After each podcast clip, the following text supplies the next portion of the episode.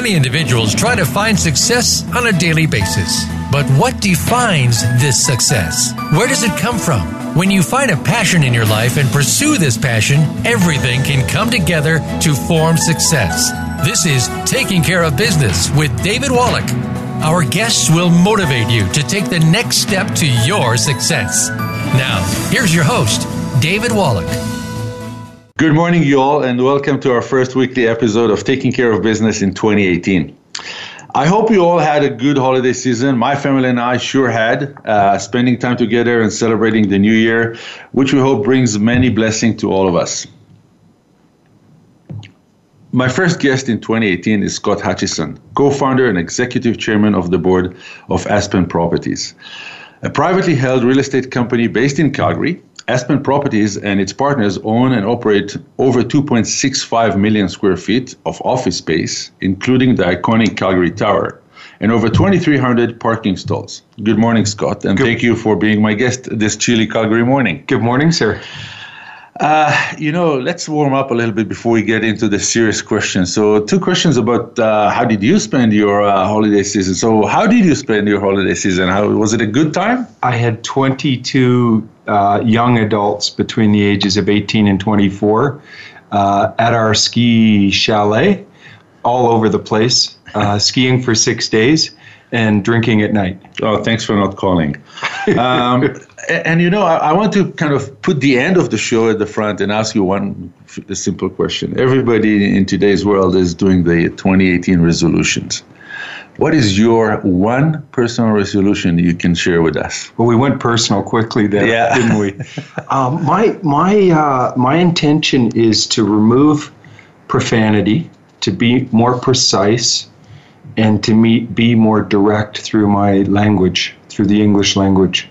So I think we get lazy over time with the English language, and I want to be able to articulate better with uh, without profanity, without exaggeration, and to work on uh, on how I speak in a direct way as a as a friend and a businessman. So basically, you don't want to be Canadian anymore and be polite. Eh? Just say it. Eh? Just say it the way it is, right? eh? uh, so let me share with our listeners some of your bio. Uh, prior to co-founding Aspen Properties, Scott was employed by Goldman Sachs as an investment banker. Uh, Scott also served as president of a real estate partnership in Florida He's a very active member of the community, serving on many boards, and we'll discuss it later. Uh, and you also served on five public companies uh, on, on, their board, as well as an officer uh, of three TSX companies. Uh, very busy schedule, I guess. Mm. Between 1978 and 1982, uh, Scott was a member of the Canadian Alpine Ski Team, a first team All American NCAA athlete, and a member of four NCAA championships ski teams. Scott earned a Master of Science degree from Columbia University and Bachelor of Science from University of Utah. Is that because of ski? Utah? Yes. Yeah. yeah. that was my guess. uh, he has been named one of Alberta's most 50 influential people by Alberta Venture magazine. Scott is a proud father of two boys, Parker and Avery. So, Scott, um, I shared a little bit of your bio, which is a long bio, but it's time to get to know you better and, mm. and get our listeners to know where you where are you from. Um, I'm from a little town north of Toronto, a couple hours, a town of 3,000 people, and uh, it's called Huntsville. It's in the, the lake country referred to as Muskoka in Ontario grew up there as a 3000 today or 3000 sorry. 50 years ago? 3050 years ago. And 3000 today? No it's about 60000 today. Oh wow. Yeah mostly summer residents I see. People that come from Toronto and migrate north. So that's where you spend your childhood and uh, mm-hmm. young adult years? Mm-hmm. Yeah. You couldn't misbehave in that town because everybody knew everybody. And if you misbehaved, everybody, every parent had the right to spank you.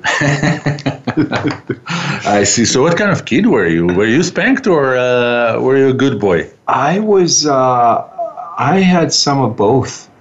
I think I had an edge. I know I had an edge that, that drove me as a competitor, uh, but I generally lived between the lines.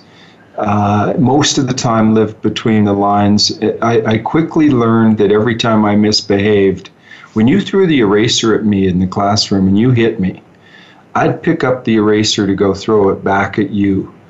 And the teacher turned around before before I actually un- unleashed my arm, and so I learned pretty early that I had a I had a an edgy side to me, but if I misbehaved, I always got caught. That's uh, there was always that kid in class, which uh, really saved me over many years. um, it was ski always your number one mm-hmm. sport. Mm-hmm. So it started with a young age.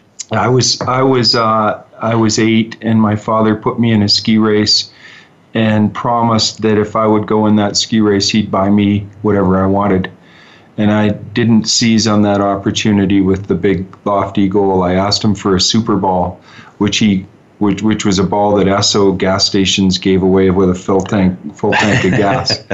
and uh, I was very nervous, and I went in this ski, ski race, and and uh, and I won it and um, and as a result of that, you, you, know, we all gravitate towards things that make us uh, feel good about ourselves. And so, after winning that first ski race, I got a bug, and I spent my entire childhood dreaming about making the Canadian ski team.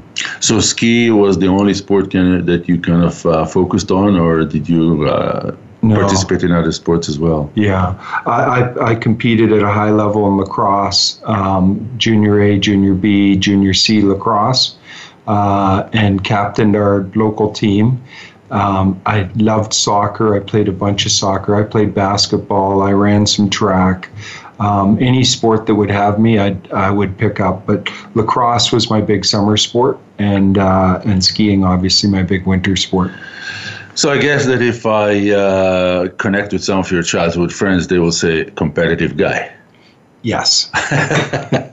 what a shocker. Uh, any other kind of uh, things you've done as a young kid? Did you get some uh, work, uh, like uh, after a study or after skiing job, that you made some money on the side? Yeah, I, I did everything that I could to make money on the side. I, I, um, I, I worked for my father's in a field in the summer pruning Christmas trees. So Christmas trees don't grow in the shape that you'd want them to. They grow wild.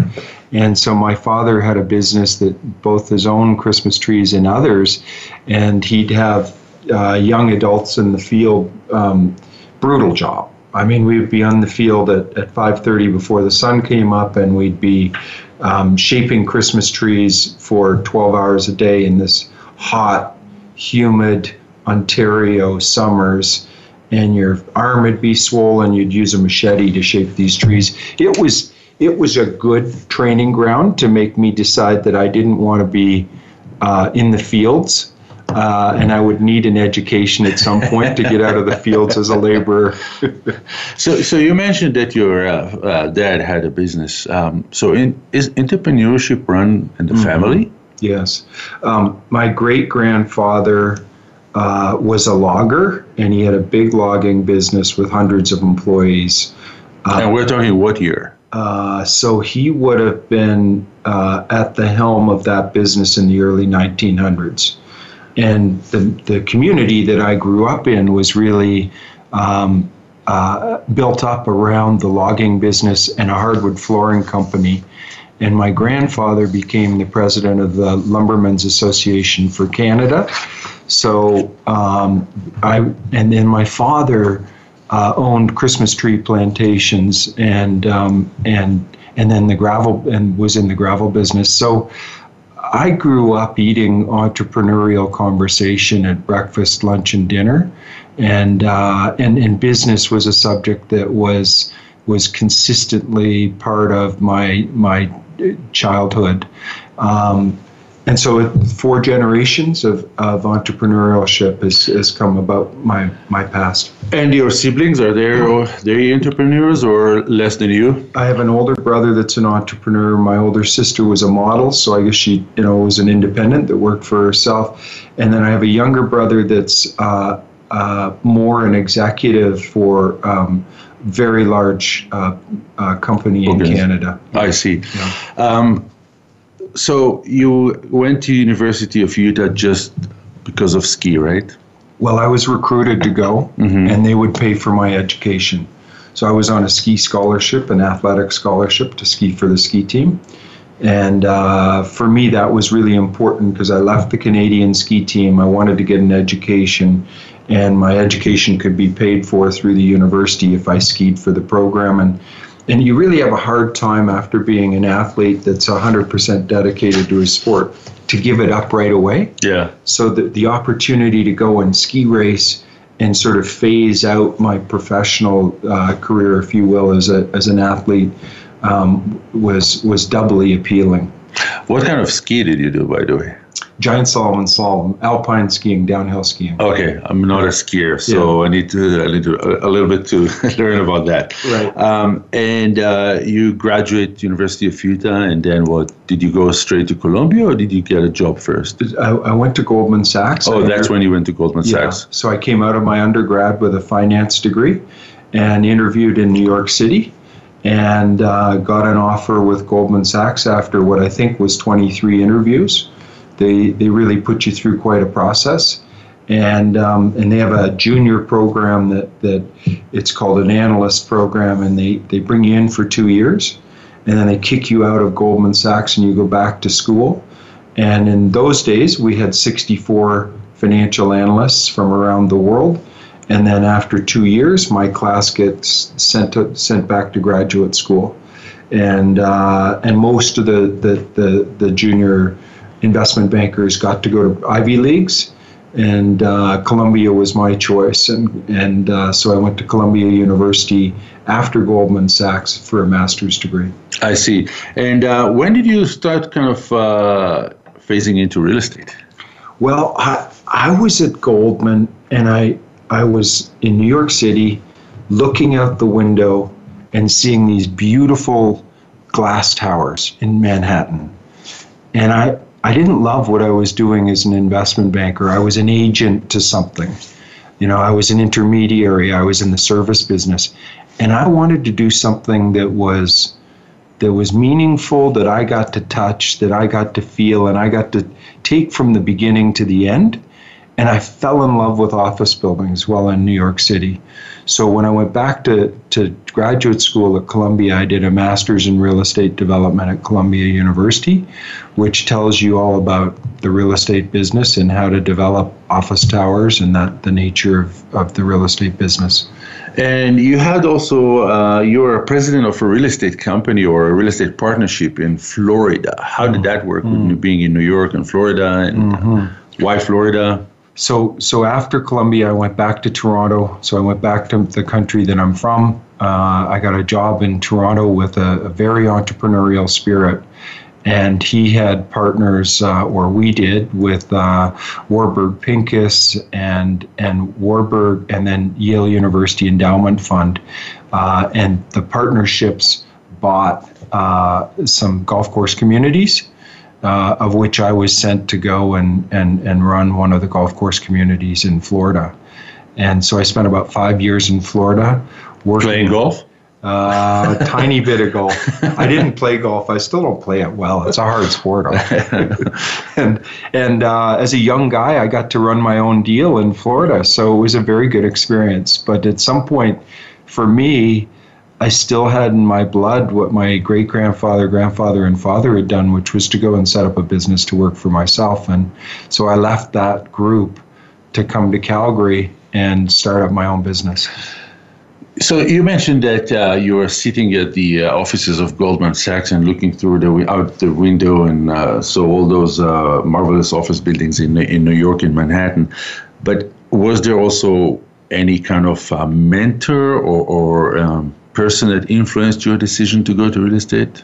Well, I think uh, my my uh, my father had developed a shoreline in in in my hometown on a on a lakefront, and my grandfather talked about the lumber business, which is effectively a real estate business, um, for years. So. Uh, I think real estate was a natural place for me to gravitate towards. I just didn't know it mm-hmm. till all of a sudden I think the, the stuff that was in my DNA and, and, and over dinners from my childhood related to these glass towers in Manhattan that were so salacious to me, so beautiful, so exciting, so so and and so that all collided at the same time and that's when I decided I need to go back to graduate school and study this subject. Um, great. Uh, Scott, we reached our first commercial break. I encourage our listeners to open a new tab and go to www.aspenproperties.ca and check out the Edison page and its uncommon areas. Uh, we will be back with you at the other side of the commercials.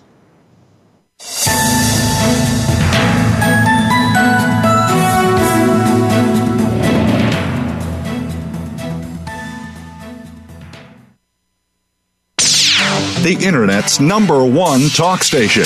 Number one talk station. VoiceAmerica.com. The Voice America Live Events channel is here now to showcase your corporate, individual, or organization's live event. Visit voiceamerica.com forward slash live events to see all of our past live events and find out more. Whether it's a multi day conference, special speaker, or single day event, we've got everything to make your event a success. We can do a few hours or a few days. For more information about taking your event to the next level, call Jeff Spinard at 480 294 6417 or email info at voiceamerica.com. Again, that's Jeff Spinard at 480-294-6417 or send us an email to info at voiceamerica.com. Voice America is where you are and where you want to be. Join us around the globe as we broadcast live from some of the most interesting events available. Don't forget to view all our live events, including on-demand access to past events that you may have missed by visiting voiceamerica.com forward slash live events. Ask the experts. Call toll free right now 1 866 472 5787 and ask our All Star team to answer your question. That's 1 866 472 5787. Thank you for calling. VoiceAmerica.com.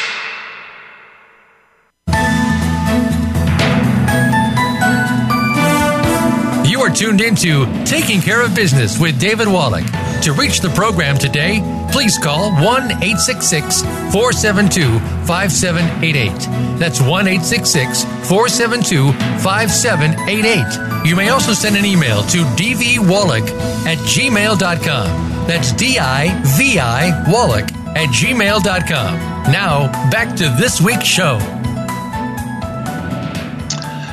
We're back with our guest, uh, Scott Hutchison, Executive Chairman of board of the Board of Aspen Properties. So, Scott, before we went on commercial, you mentioned a few things that kind of uh, I, I, wrote down to myself. You mentioned you were in Florida for five years. You're running golf courses and uh, kind of uh, a king in your own domain, um, and then you decide to come to Calgary. Um, why Calgary? You're from Ontario. Calgary is on the west side. It's 90s.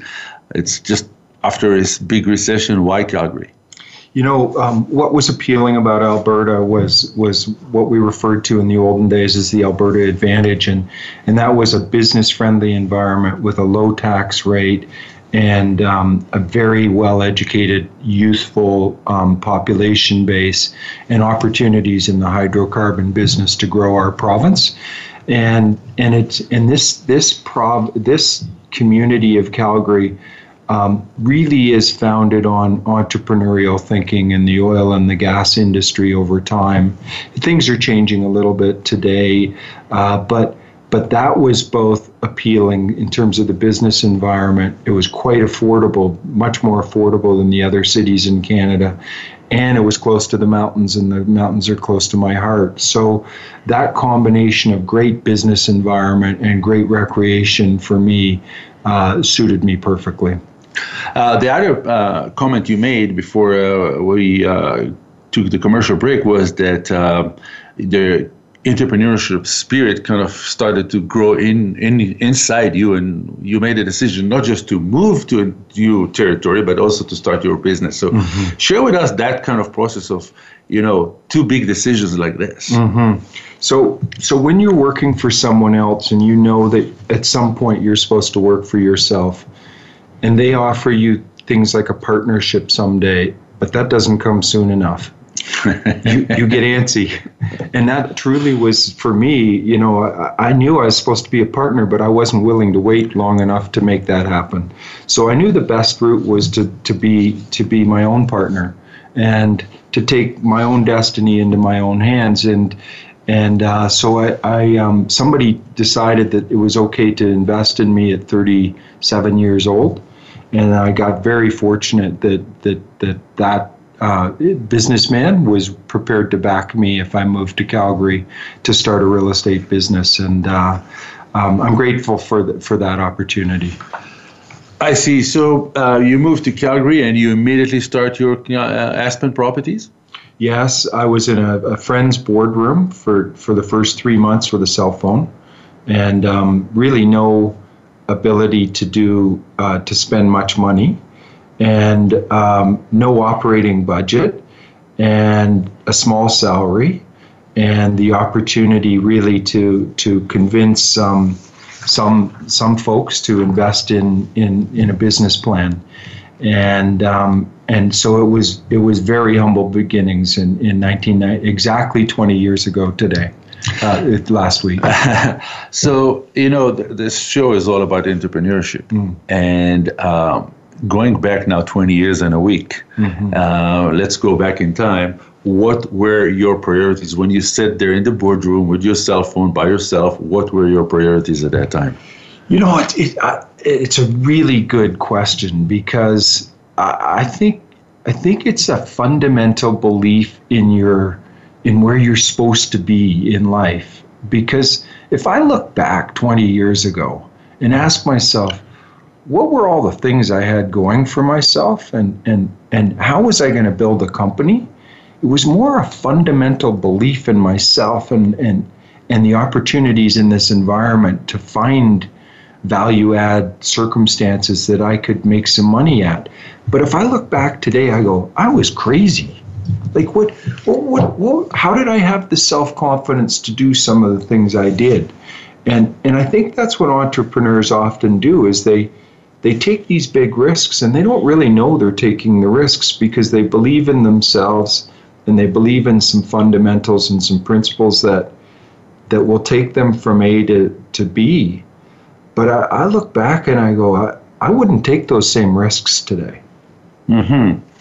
Um, so if I come to you and I want you to back me up, you won't take those risks because someone did it to you. You know, I've actually learned in the last 20 years that every time that I invested in my friends, I lost money. But they're still your friends, or you also lost friendship?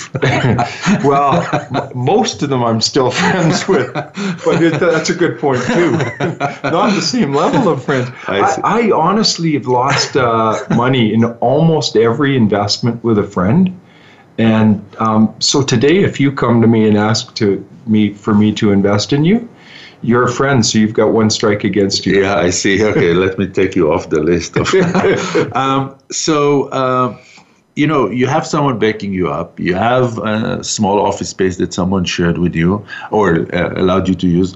What were the challenges to make the first steps and, and, and be recognized as I own this, I do this, this is my name in the market? What were the first challenges 20 years ago? So I'd returned to Canada after a number of years, um, and you have to build a brand, you have to build a reputation uh, you've got to convince individuals to back you financially. And as a young person, you don't have a brand yet.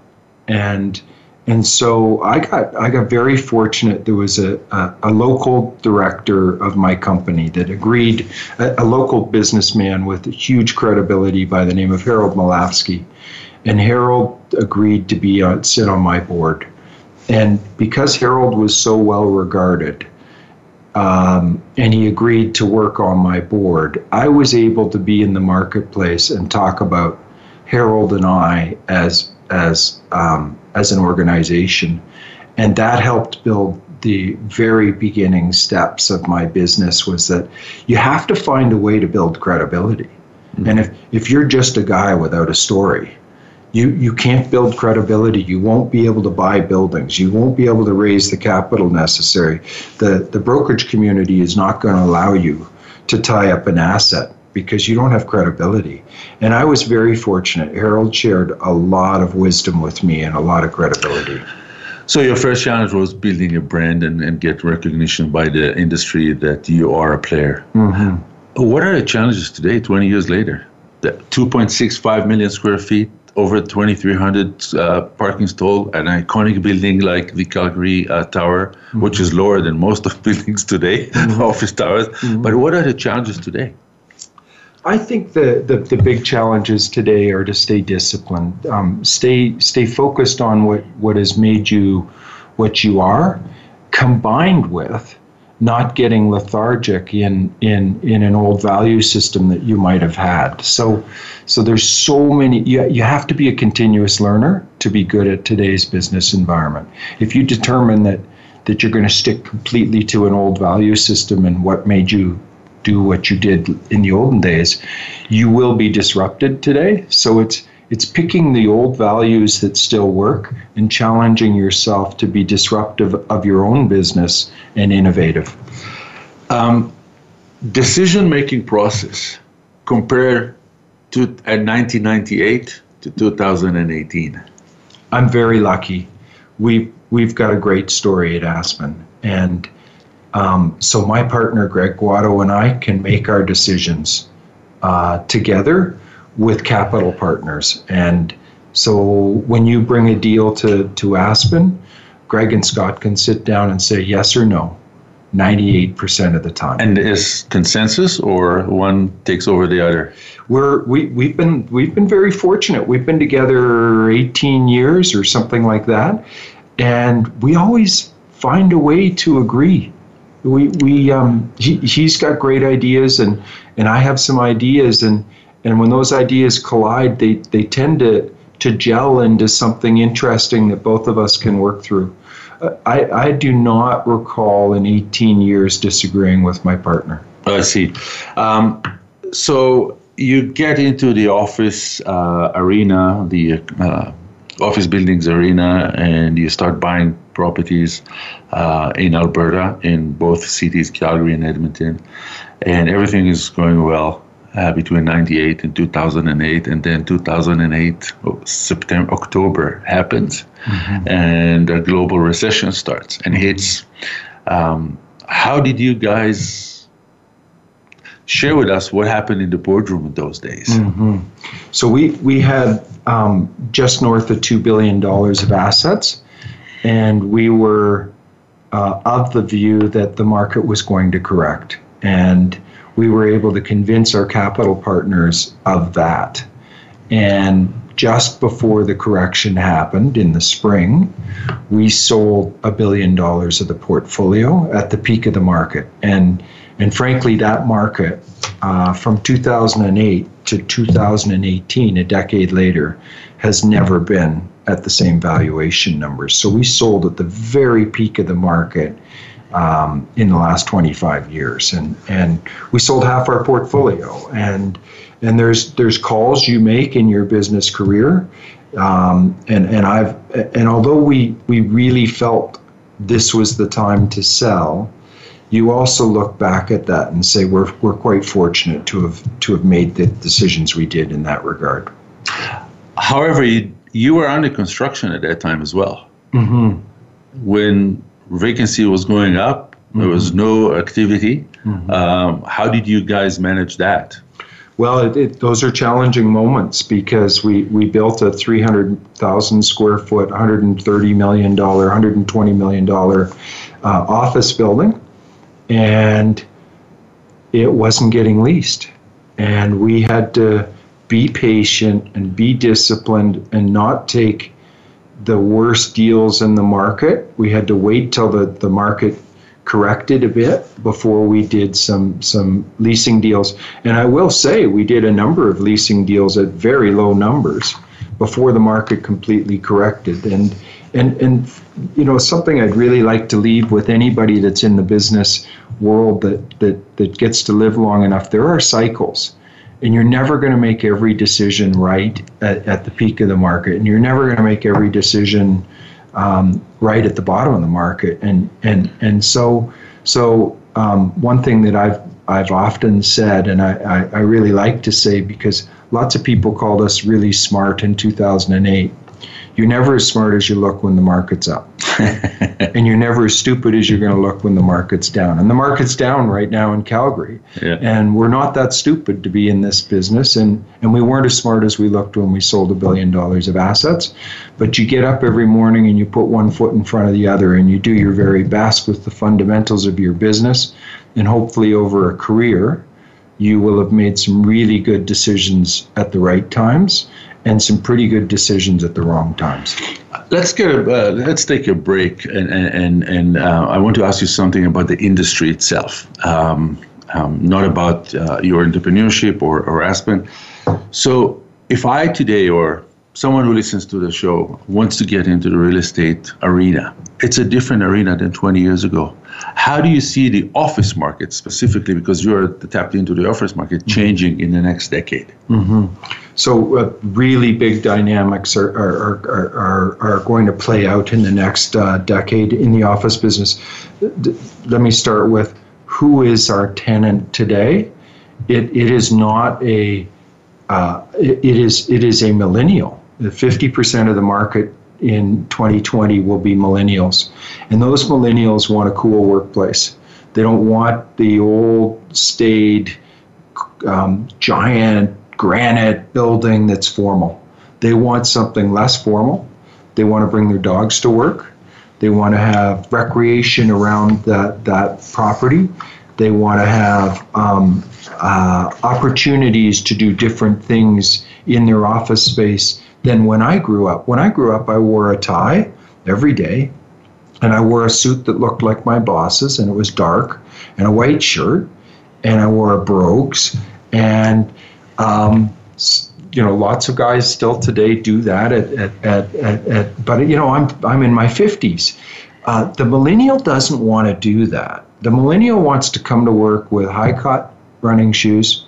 They do not want to have to look formal. They want to have an informal work environment. They want to work more flexible hours. And they want lots of amenities in their building. And so I think the whole world has changed on in terms of what does your office building offer the millennial versus um, the olden days when when we had to have um, very formal work environments. So that brings me to talk about uh, your new develop, not development, redevelopment of uh, the un- uncommon areas, which is not a common uh, mm. phrase in, in our industry. So we will talk uh, more about this uh, after the uh, the break. But um, you know, one last question before we go into the second commercial break is, why buy the Calgary Tower? It's not an office building. It's no.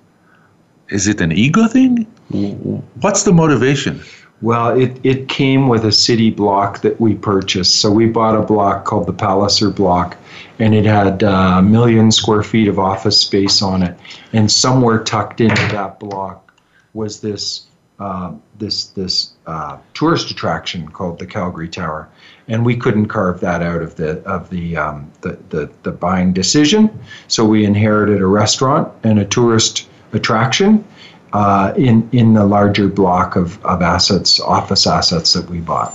So it had nothing to do with the ego, and it had nothing to do with our core strength as an operator. And how is it working? Well, what we did is we decided that it, because we're real estate guys, we're not operators of restaurants. We would lease the restaurant out to somebody that's really good at the restaurant business, and and so we got rid of 70 employees in the restaurant business and we turned it into a long-term lease as opposed to an operating revenue and we we we, we didn't have to do things that we don't do well. So it, it's working out really well. In fact we we think the calgary tower has tripled its value in a decade. Perfect. Uh, well that depends on the buyer Yes. we reached our second commercial break. When you open the new tab at uh, www.aspenproperties.ca, go to the Aspen Properties Corporate Responsibility page, uh, where you can learn about their commitment to the community, environment, and more. Follow them on Instagram and connect with them on LinkedIn. We will be we will meet you here on the other side of the commercials.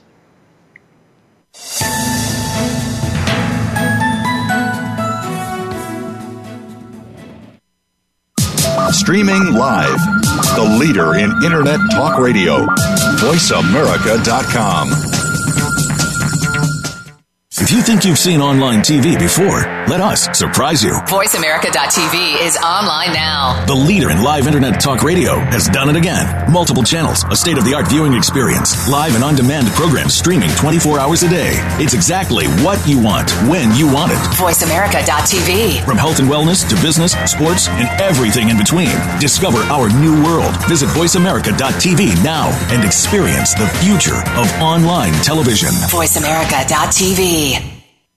Tune in to the Voice America Variety channel on the Voice America Talk Radio Network. Voice America Variety broadcasts a diverse array of topics, reaching a global community. Our experts come from all walks of life, and the topics they discuss are everything from current events, arts and entertainment, leadership, parenting, relationships, self improvement, career advice, and a variety of other topics. Check us out today. You're sure to find something of interest. Voice America Variety. Talk on today's hot topics.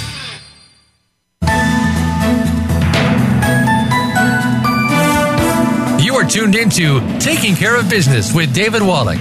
To reach the program today, please call 1 866 472 5788. That's 1 866 472 5788. You may also send an email to dvwallach at gmail.com. That's D I V I Wallach at gmail.com. Now, back to this week's show. We're back for the last portion of today's Taking Care of Business with our uh, with my guest Scott Hutchison, co-founder and executive chairman of the board of Aspen Properties. Uh, before we went on commercial, we asked you about the changing arena of the office uh, kind of uh, office buildings, and uh, I looked at your website and I found the uncommon areas. So, is Aspen going now to be investing in changing their own portfolio in terms of the layout of the buildings, uh, the amenities in the buildings? Is this what you find as the next phase for Aspen?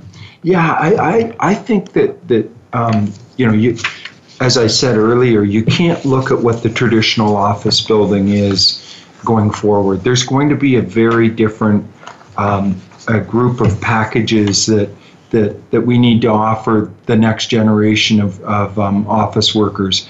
And so, on a building that we call the Edison, for example, um, we put a golf simulator into the building. It'll that that'll be active. This building we've completely repositioned in the market. It was an old office building. Was 40 years old, and and so we've come into the market. We bought this building effectively empty, and and so what, what we're doing is we're putting we put a basketball court in on the mechanical floor um, because we had the height to be able to do that. We put a, a dog park on the third floor outside with an outdoor area so that dogs can come to work.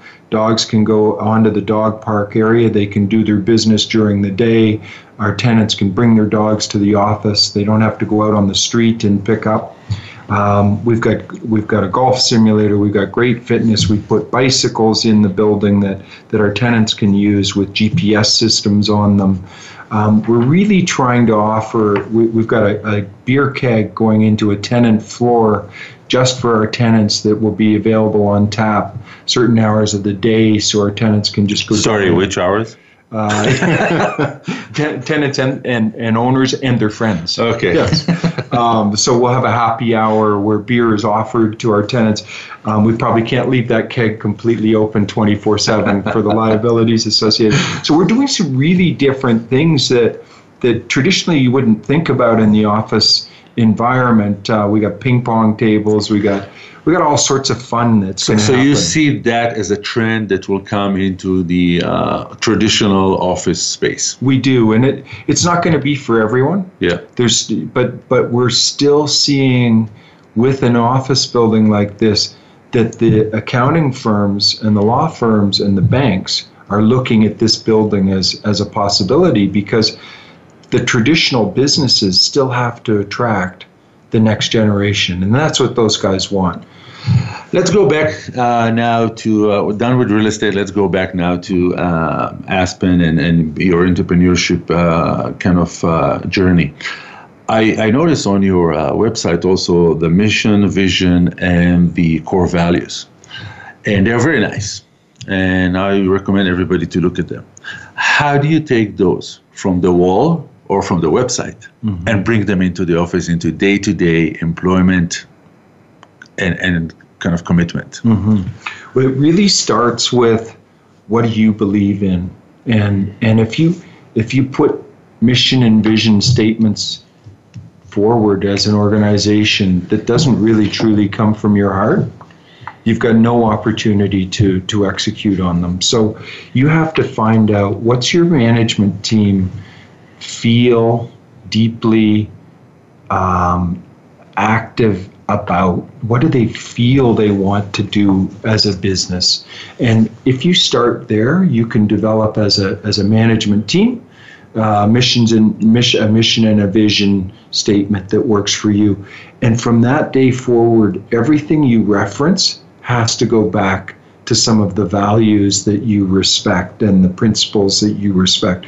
So your your end of year awards should be given based upon the value system that your company has articulated. And if you can't reflect back and use those values as part of your culture in picking the champions of your business to reward them, then you, you've got nothing.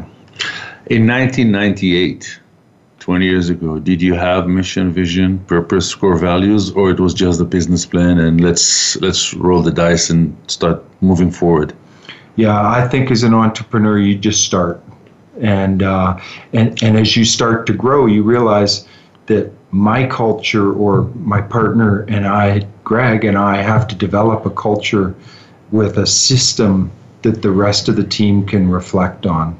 But as an entrepreneur in your very early stages, all you do is start up and you go, I think I can do X and then somebody asks you for a business plan, and then you have to write it out, and then and then they ask you for uh, HR policy decisions. You know, how many weeks are, am I allowed, and how many days am I allowed for maternity leave, or and so you start you start developing those things later.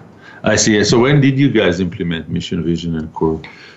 I would say more or less th- 36 months into the business. Once we had 100 employees. Oh, I see. And within three years, you had 100 employees. Yeah. Um, mentorship. I want to ask you about mentorship. Mm. Are you? Um, do you have a mentor? Did you have a mentor over the years, growing from zero to 2.6 million square feet or more? I, I've had many partial mentors in my life. I've, I, I, I had a mentor as a ski racer, that uh, Kenny Crompton, a beautiful human that was a lawyer and had skied for Canada.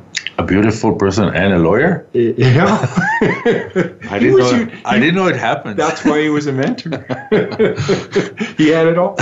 Uh, so, so I had a I had a wonderful mentor as a young man. He, he's he's um, uh, he's not with us today. Um, but but you know, as I grew up, I, I learned that nobody was perfect, and so everybody that has mentored me in small ways um, has has pieces of their personality that is worth studying and and and becoming a mentee of. But I haven't, as an adult, found the perfect mentor because I don't think they're out there. None of us are perfect. But what you have to do is expose yourself to as much leadership as you can in the community and find personality traits and value systems that resonate for you and then pick them from various individuals. So I, I, would say today I don't have a mentor, but you know I, I love a guy by the name of Brian Felesky who does beautiful work for our community every day. He's he wakes up in the morning and and Jim Gray. These guys wake up in the morning and they find out ways to make our community better. Those those beautiful values mentor me to be thinking more about our community every day. But but I don't have one mentor to answer your question.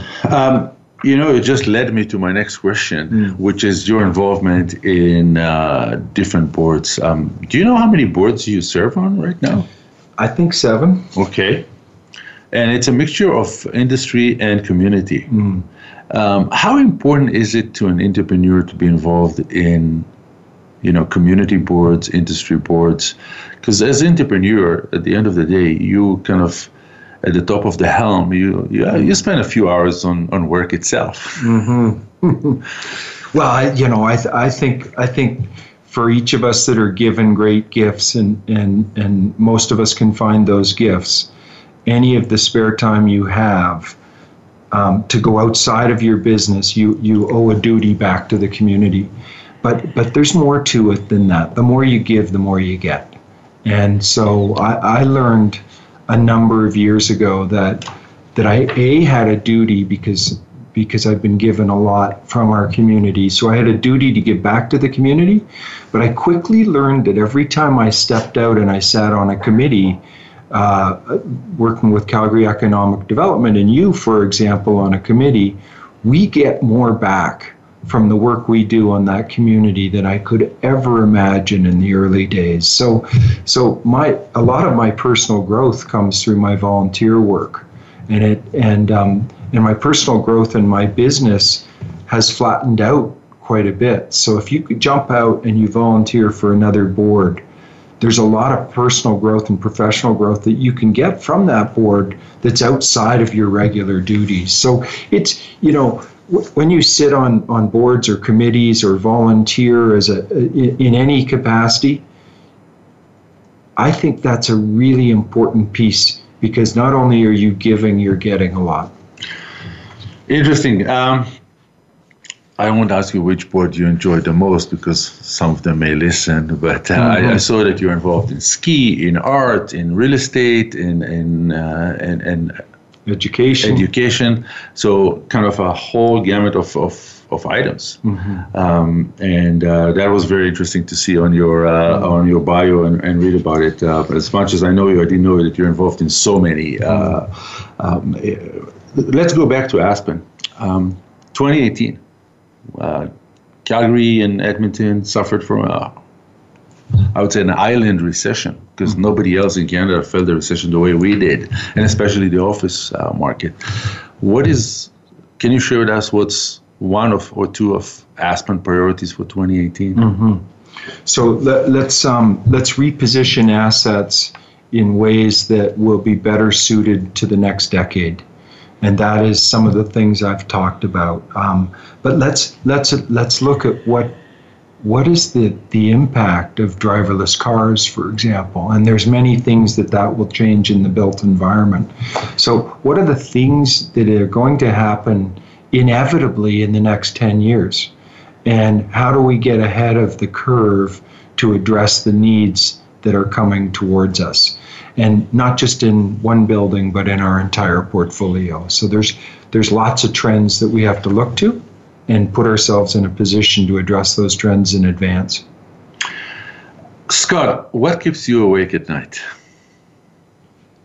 Um, Except of two boys. no, they're, they're good. They're good today. They, they don't they don't keep me awake. I think, As a father, they will always keep you awake. Yeah. no, yeah, good point. Good point. Thank you. Um, they're the most important thing in my life, of course, uh, and, and and my extended family. So a big concern for me today is false news. A big concern for me today is is that our current society is intolerant of differing views. And because of the internet and how media and journalism is created today, if I have a radical view, I can go to a certain site and that radical view will be reinforced to be good. And it doesn't matter what that radical view is, whether it's religion or um, some some some very different philosophy, um, uh, left or right. I can find a website that tells me that I'm reinforced in all the positive ways about why I'm right. And some and, and we're so we're working off of differing facts today. Your facts, quote unquote, are not my facts.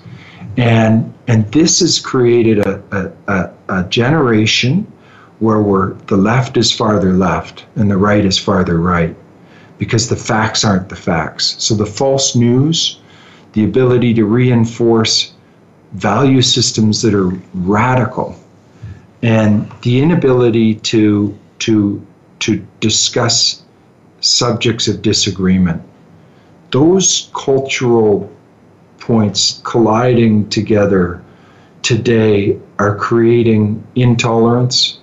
They're creating a society that, that is not pulling in the same direction. And if we work off of different facts, quote unquote, we don't get to build a society the way a generation did before us. And that really concerns me. Scott, I want to take you uh, to 2035. Okay, so we're now in 2035. So when you look back at time, what would have you liked to accomplish? Um, create a give back to our community that makes a difference. So, uh, as a leader at Aspen, can I make a difference in the lives of some of our employees? through my actions, either through a value system or principles or or conduct or giving or compassion.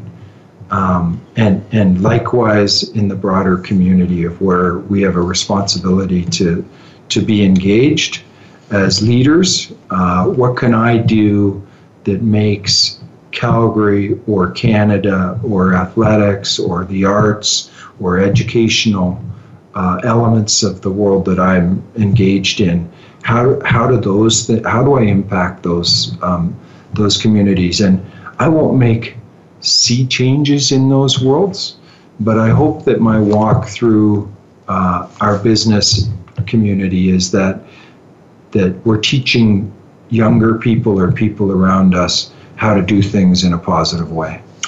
We, le- we have two minutes left yes. for the end, end of this interview, and I have uh, a couple of questions. And so, a lot of partnerships blow up. What have you learned over this journey about your partner or partners? A good deal can get ruined by a bad partner. a bad deal can get worked through with a good partner. And the most important thing that you can do as a young entrepreneur is try and find the A team. Every time I work with the A team, we win.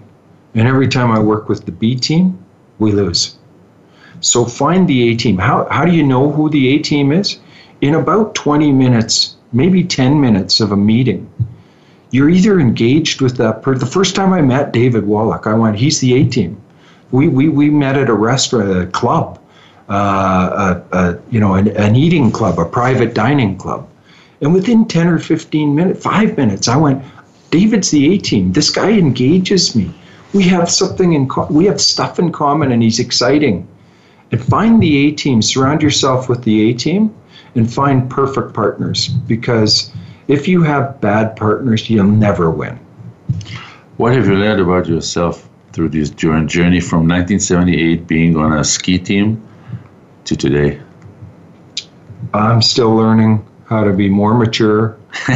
more, never going to happen. Right. more, more, more calm, more patient, um, uh, a better teammate all the time, uh, and collect wisdom through your mistakes. The only way you find wisdom is by making mistakes. Don't be afraid to make them and then don't be afraid to look back and see what you've learned. So, the one positive advice you can give a new entrepreneur as a mentor? Check your gut and follow your gut. Follow your gut. That's a summary. Wow. That's a perfect. I'm 100% with you. So, well, Scott, uh, I don't know if you noticed it, but we got to the end. We reached the end of our show. I uh, hope you had fun uh, I definitely had fun uh, interviewing you and, and, discussing with you. Um, I would like to thank you, Scott, for hosting me and and uh, and being kind of so open and honest uh, with your answers. Um, I would like to thank our dedicated engineer, Aaron, and Cassandra, our production PR manager. Thank you all for tuning in. We appreciate the growing support by our listeners. I would love to hear from you. Uh, please send me your feedback and also guest suggestions to dvwallach at gmail.com. Don't forget to follow us on Twitter and Instagram, like us on Facebook, and connect with me on LinkedIn. We'll meet you here at voiceamerica.com slash variety next Tuesday, January 16th at 10 a.m. Eastern, 7 a.m. Pacific. Your host, David Wallach.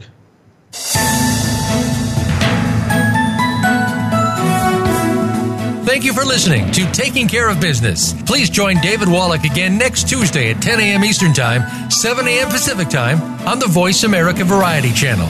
Until we talk again, make your week as great as you want it.